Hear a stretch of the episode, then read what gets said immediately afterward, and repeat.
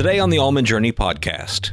Being outside is great. Watching the blooms great. Watching it leaf and spring come and new life. But I said then that hey, the best part is still when that check comes because you can't do the rest of it without the check. We're talking orchard management, farm profitability, and innovative practices with Merced almond grower Dan Clendenin.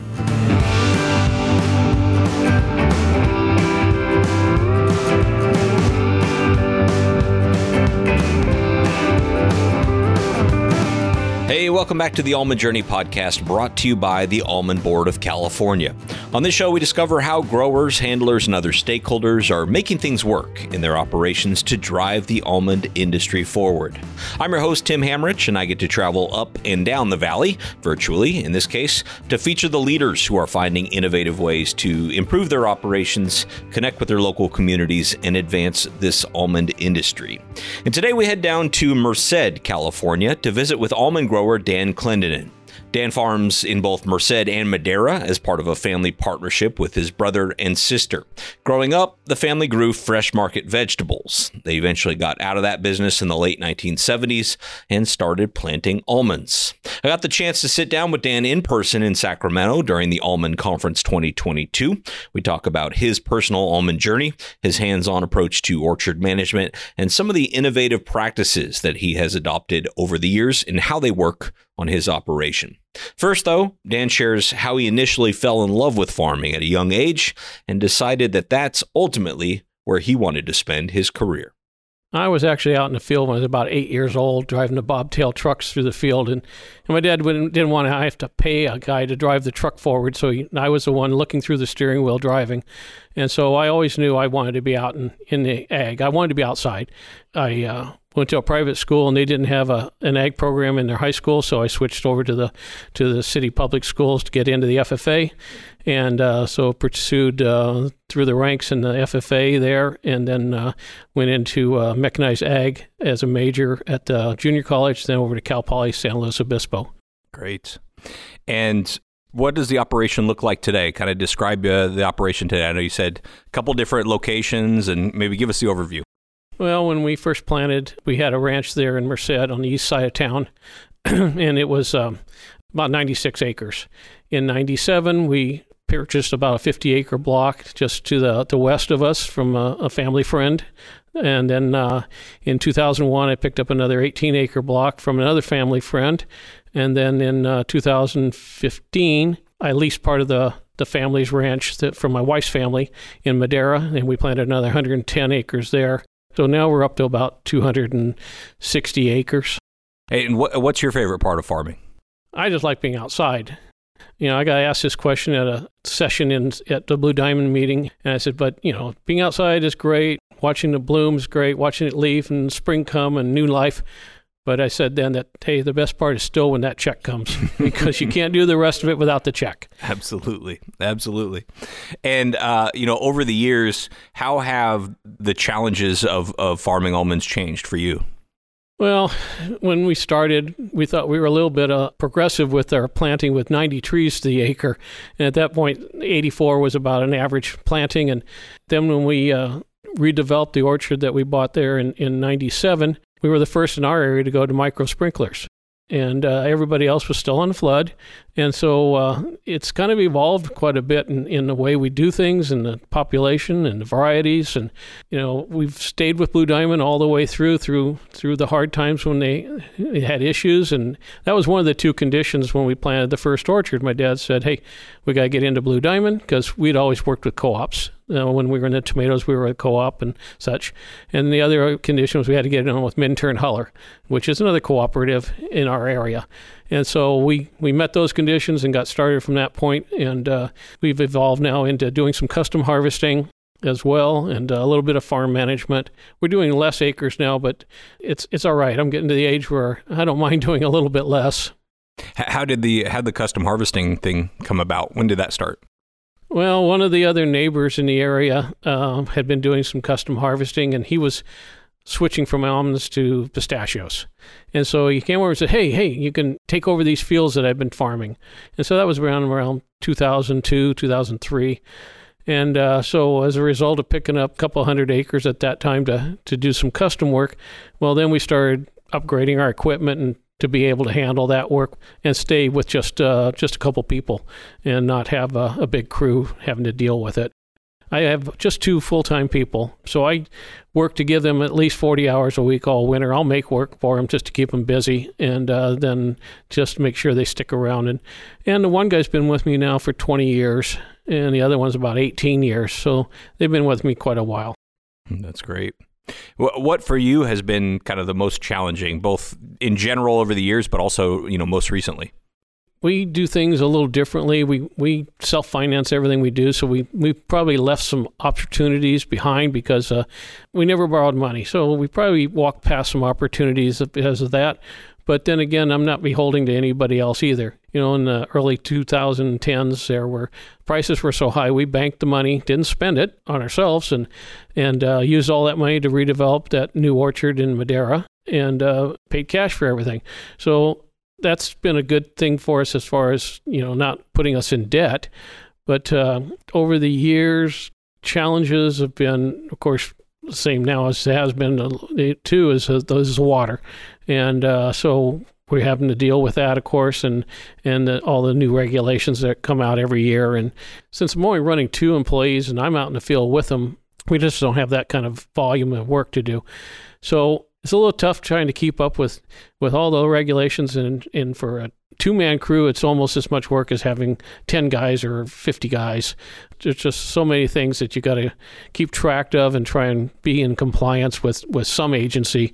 Of course you go through the the times where hey we're we're just covering our expenses or we're not quite covering our expenses and you have to kind of work through that but we keep some reserve all the time in the in the bank and we've been able to weather those storms and and we maybe cut back and maybe we don't uh, maybe I don't get paid on time and and uh, I'll cut back and wait for my check but I always make sure the employees have their check on every Saturday and keeps them happy and willing to come back too so. You said that's kind of the way your father operated. So did you just make the decision from day one that you wanted to self finance well we just decided that you know this is yeah kind of the way we'd always done it. So it's just been a matter of kind of the philosophy we've had, and so it makes it a little tough for me to sit on a on the board at the Hammond Huller and and 15 or 20 million dollar loans because it's just something I never never really been associated with and used to doing. But I think we've done okay. I mean, farming's been good to us, so it, I'm happy that uh, this is what we're doing. Has that ever been tempting where you thought, oh boy, I could really have an opportunity to grow here if I just took on a little bit of debt? Well, it's yeah, the opportunity is there sometimes, and you think about it, and you think, gosh, you know that maybe that's a little too much money to be spending. You know, when when it's money that you you're going to have to go borrow, but I don't regret not making the big big jump. I mean, I I've got friends that are farming thousands of acres, and they're constantly worried, and uh, so we are more comfortable you know, like I said, just staying where we are. And, uh, you know, we've grown. We've grown over the years. So I'm farming a lot more acres now than my dad ever did. And uh, I don't have near the headaches that he did with hand crews and things like that working on the crew, on, the on the fresh market tomatoes. And, and does that get difficult when input prices have done what input prices have done here well, of course, that just narrows your margin of profit again, and, and the input prices going up wouldn't have been such an issue if the sales, the income prices had also come up with the inputs. And of course, from lots of different reasons this year that that didn't happen and so it's going to be a, a kind of a break even type of a year but we do a lot of uh, shuffling the money where we'll defer our payments and we push them back a year and it gives me time to, to look at what we can do with them of that. And so we're redeveloping an orchard this year, for example. And so I don't have any income on that. So this year I had all my income still on that because it had been deferred last year. And so now that money all came in. And so we're, we're going to push next year's expenses into into this year so that uh, you know that our income will will still sustain what uh, what our income level is, and so we'll write it out fine. So we do a lot of that where we're either we're deferring or prepaying something to to kind of balance our income and try not to give it away to the government, not all of it anyway. Right. Well, it seems like you know, independent of of this self financing thing, you just have always been very disciplined when things are very good to to not you know overspend in those times. Is that just something you got from your dad as well, or is it because of this self financing thing that you think kept you disciplined during those years, or is it your wife? No, the wife had, had an outside job, and so that's given us a lot of opportunities to do things that maybe my brother didn't because his wife didn't work outside of the house and worked a little bit in the office there. But it's just been a matter of just hey, this is just the way we operate, and and uh, you know we we always try to keep a close to a year's expenses in reserve we don't, we don't draw a lot out of the company, and and uh, we try to keep that reserve in there. And then when we do need some money, it's there. But we don't routinely take a draw, other than my my salary for management and and uh, and and I work on an hourly. So if I'm working on one of my other projects, well then I don't charge the company for my time. That's great. And uh, some people would say that that'd be hard to keep track of, like their own hourly pay. Do you have like a system for tracking all that? Well, I just write down my, my hours every day, just like I do the employees' hours and what I was working on and where.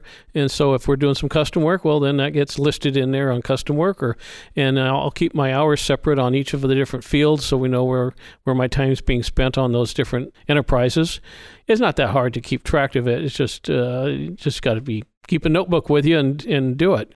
And I, I kind of picked that up from doing the custom work because, uh, you know, if I'm over on a custom job part of the day and I'm on my own work or or you know or the Clendenin Orchards work, well that's that's uh, where I'm logging my time. So that makes perfect sense. I just don't hear of a lot of people doing that, you know. So you do you ever look at? I'm curious. You know your your yield, you know, in a in a particular field, but do you ever look at you know your yield per your time spent or per time spent?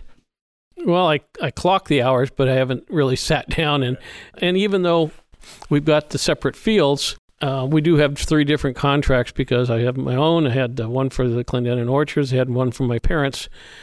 You know, we, we track the expenses separately in those, and, and, and I log my hours in there. And so when I, I come up and I want to read a report on the expenses for the year on that, well, then it'll log my hours into each one of those fields separately. And do you use the software for that? Yeah, we use uh, Ag Data or Blue Skies programming, and so that does all my. I do all the all the bookkeeping. I do all the receivables and the payables and and the payroll taxes and and everything else. So that's how I track everything. You are a busy guy. You do a lot. yeah, yeah. I get on involved a little bit too much sometimes, maybe, but it's the people that really are busy are the ones that kind of can get involved and, and do something extra. You know, we do what we can and do it when we can. Well, you mentioned the compliance earlier, and you know you like to be outside and the hands-on manager. How do you keep track of all the compliance stuff, especially in a state like California where there's a lot of regulation? I really depend on getting a newsletter from either the Farm Bureau or or maybe Blue Diamond will bring up something, and, and just looking in the trade the magazines there, maybe what's coming up, and I kind of follow the Almond Alliance, and and since they uh, do a lot of legislative work, that helps keep track of it. Uh, I'm on the grower liaison committee with Blue Diamond, and I've been on advisory. So I'll pick up some information from them saying, "Hey, something new's coming up," or it'll be the ag commissioner's office will have a have a session that'll be explaining, you know, new laws and regulations that are upcoming, you know, to be looking out for. And so it's kind of gathering them from a lot of different sources and just kind of trying to keep up with it all. So well, it sounds like you're on top of things nonetheless. Um, you, you, mentioned, you know, adopting micro sprinklers fairly early relative to your neighbors. Are there other technologies uh, on the farm that have made a big impact uh, over your time? Well, In the, newest planning from the 2015 in Madera, on that one we took our micro sprinklers a little further. We and we automated there's 110 acres there, and it's divided into 16 different irrigation plots. That one of the irrigation plots is is nonpareil, the other one's the Aldrich. Uh, so it's uh, this is the first time we used a dual line system so that we could water by variety rather than having to manually go out and turn the valves on and off then we put in weather stations and we put in these soil sensors and that the pump is on that we're developing pressure in the system and can monitor the flow and the other thing we've kind of stepped up with is uh, we've gone to mating disruption, and so that's given me another opportunity. They they put a, a, second weather station in because of that, so I get weather stations from across the field. But that gave me more temperature monitoring capacity because now I've got 110 thermometers across the field instead of two. Uh, so that stepped up. We've gone to Phytech to do tree stress, as well as looking at the CIMIS reports, and that's kind of how we schedule our, our water usage. And so this year I'm um, investigating adding a DeerPoint group to our system to do the nutrient management because that's that seems to be my hardest thing down there is not having automation control on my nutrients, and so uh, we're looking at that this year for another upgrade to that field. And that's what DeerPoint does is they do they, they will automate the flow of nutrients into the fertigation. Is that right? Yeah, they're gonna they're gonna come in and they're gonna do tissue samples and soil tests and water tests and analyze what our inputs are. I'll give them the, the tissue results from the last couple years and production reports, and then they'll craft or design a nutrient program around the existing inputs. Like we use compost, we got some cover crops in there, and so they're going to look at the demands and what what we're supplying now, and then fine tune in a, a nutrient program. And we already do multiple applications on our nitrogen as it is, but uh, we may do nitrogen one week, and maybe next week we're doing calcium, and or maybe we're doing uh, some some potash injection. And so with their system, they're maybe putting in some nitrogen every time. They're constantly spoon feeding a little bit in instead of putting it in in bigger applications. And so the whole point of that is to don't apply any more than what the tree is going to pull out of the ground that week and avoid possibility of, of leaching it down past the root zone. Uh, I'm curious, going back to your irrigation plots, how did you choose the 16? What what did you use to decide where uh, you know a new plot should start and one should end, type of thing? Well, the field is pretty much a rectangle. It's a quarter mile by uh, a little more than a quarter mile. And so it, it, naturally had a road right down the middle of it. And so that divided in half already. And so we were looking at 55 acres on each plot. And so originally the irrigation company wanted to put just uh, three submains across the field. And I said, no, I, I want to divide the field in the middle because the rows are too long. I want an escape road out of the middle when, when we get to harvesting. So I said, we're going to put a road across the middle. So that's going to divide me now into four quadrants there. Now we'll run it as as two fields, uh, a, a east half, a west half, or when we get into harvest where we're running just the one variety, well, I can run all of that variety across the entire field, or or give it just a little shot of water on that variety or the one we're shaking, and then let it dry up while the pollinator's getting full water, and then doing dual submains for varieties. Well, that just split it up into 16 different fields the irrigation technology has just made a big difference in, in the way things operate now. And that was what I saw when we planted the field in '97, and thought, you know what, I don't want to flood this field anymore. Uh, we're gonna we're gonna look at the next step. And and even when we got into it initially in '81, I kept looking at the neighbors who were still cultivating their fields and rolling them and rolling and rolling and all the tractor passes. And I said, there's got to be a better way. And so we went to non cultivation immediately. And uh, now there isn't any way in our area that's not non cultivation. And we planted cover crops in the late 80s. Uh, we started playing with cover crops and trying that. So we, we've been toward the front of maybe the technology or, or moving into different things. One of the the growers that was on my board with me at the Huller says you don't want to be the first necessarily, but you sure don't want to be the last. Right. Well, what I mean, you were real early on cover crops. Uh, what what was it that caused you to go that direction? And I'm curious what you tell, you know, another grower who might say, "Why are you doing that? It's so much effort and extra water, and why would you do that?" Well, of course, when we did that, water wasn't an issue. But part of the issue is that we're in a kind of that that original ranch is is got a lot of clay soils in it. And so the first time we harvested on it when we didn't have a cover crop, as we're sweeping, it's pulling up big chunks of clay and, and dirt and and it's just destroying the surface and sweeping it all into the windrow. And and uh, so immediately after the first harvest we said we got to do something different. And so we started playing with different cover crops and we played with clovers and found out the clovers we were using at the time wanted to creep up on our borders. And so we moved away from that and we tried some grain mixes and found we had too much residue.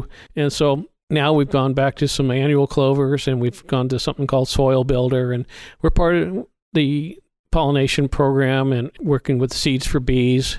So we've started doing that. And now we've gone into hedgerows. We've got two different hedgerows at a ranch in Madera. And we hosted a, a meeting just last month to discuss hedgerows and what's involved with them. We've talked to growers, and the neighbor, of course, has gone to micros now, and, and it's just made life so much simpler. In our ground, the water would start tracking and making gouges in the ground, little canyons, and and so it was an issue trying to get your nuts swept out of it, and just letting the native grasses you can grow was was a big help. It's not a one size fits all type thing, and so you kind of play with each one of them and see what you're at, and we're always playing with something uh, whether it's nutrients or whether it's valve control or or uh, the mating disruption now. We're always watching for something that's coming up, and I'd rather be kind of ahead of the game and have some experience with it before it becomes something that's going to be a mandatory or the regular cultural practice, the normal. That's great. And so, have you decided to incorporate the cover crops on your ranches in both towns now, or still mostly on the clay ground? We we've gone to the other stuff where it's on the sandy loam also. For there, I'm looking at, of course, for the bees uh, to give them that that other food source. But over there as, as well, I'm looking at it on that type soil. It kind of wants to seal off and and not uh, penetrate. And that's part of what I'm looking at with the DeerPoint group is kind of monitoring that and maybe work the calcium into the system a little more often to to try and get some more better water penetration for that field.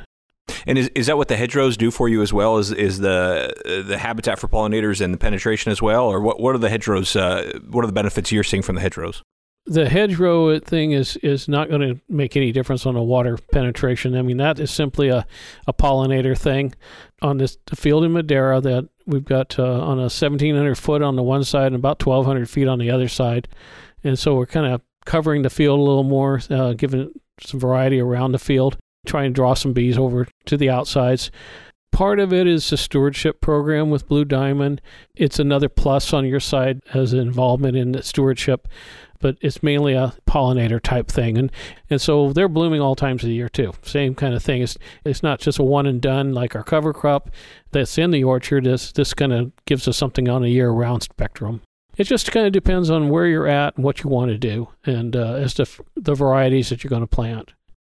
And and how do you how do you think about you know kind of return on investment on something like that? That's just it's a it's a natural solution and it's helpful, but uh, maybe hard to like tie it to a specific yield or decrease in input or something like that. How do you look at that?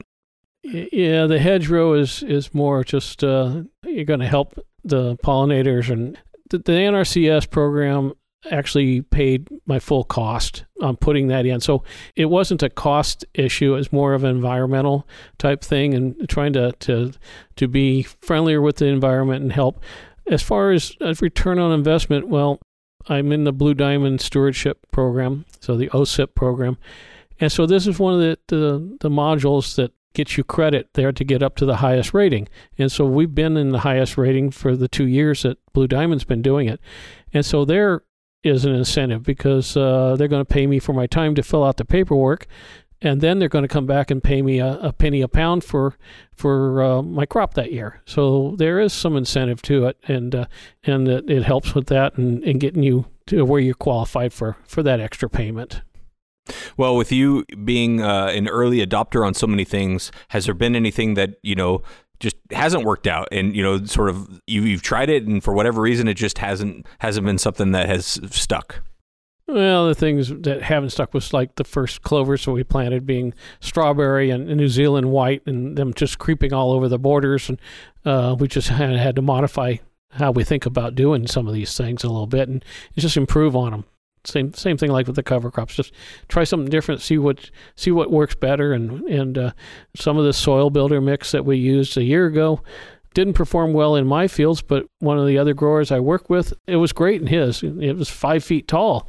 The difference was that we did winter sanitation, and so after these plants had already started to grow, and then we were sweeping our mummies over there and then and mowing them, and he didn't and so where where he left it just alone for the winter, it did fantastic. So now we think, okay, well maybe we got to maybe not grind our mummies up quite as early. Maybe wait a little longer in the, into the springtime, and we do do the the winter sanitation. We still want to do that. We just maybe will do something different about destroying those mummies and just kind of support our cover crops a little more. Oh, that makes sense. Is there anything else you're looking to do next, or any other problem you're looking to solve next with some new approach?